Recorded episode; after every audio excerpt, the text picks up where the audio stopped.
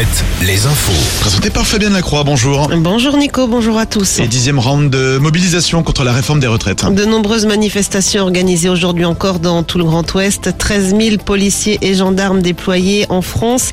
L'exécutif craint à nouveau des débordements comme jeudi dernier. Des rassemblements sont donc prévus ce matin par exemple à Niort, Angoulême, au Sable d'Olonne, à Jonzac. Ce sera cet après-midi à La Roche-sur-Yon, à Limoges, Angers, La Rochelle ou encore à Poitiers.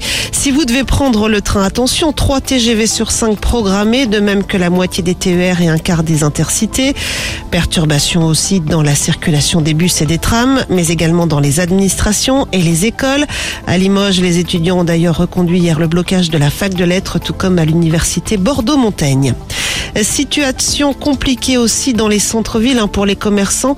À Angers, le témoignage de Laurie Colin-Tesser, présidente de l'association des vitrines d'Angers. Il y a des gens dans les cafés, ça, ça n'a pas changé. C'est beaucoup de gens du centre-ville justement qui sont sur place et qui vont aller dans les cafés. Mais les gens ne viennent pas en ville. Il y a eu beaucoup de boutiques qui n'ont même pas fait du tout de chiffre d'affaires. Mardi, mercredi, jeudi, zéro. On va m'expliquer comment on paye nos charges après. Donc bah, après, euh, on va sûrement assister à des fermetures de commerce. Ça fait beaucoup trop de choses, beaucoup trop de difficultés en, en peu de temps en fait. On n'avait pas besoin de ça. Dans les Deux-Sèvres, les différentes enquêtes ouvertes après les affrontements du week-end dernier à Sainte-Soline se poursuivent hier soir. Le procureur de Niort a précisé que le pronostic vital était toujours engagé pour l'un des manifestants hospitalisé pour un traumatisme crânien. Il s'agit d'un homme de 32 ans, originaire de Toulouse. Deux autres personnes admises en urgence absolue restent également hospitalisées au CHU de Poitiers.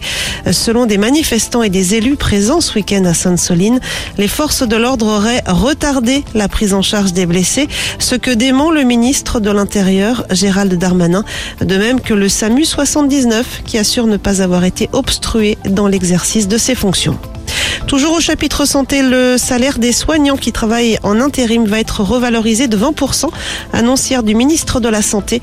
Avec cette mesure, François Braun espère éviter la fermeture de services dans les hôpitaux par manque d'attractivité. Et puis en foot, deux victoires en deux matchs pour les Bleus qui s'imposent 1-0 hier en Irlande grâce à un but de Benjamin Pavard. La France prend la tête de son groupe pour les éliminatoires de l'Euro 2024.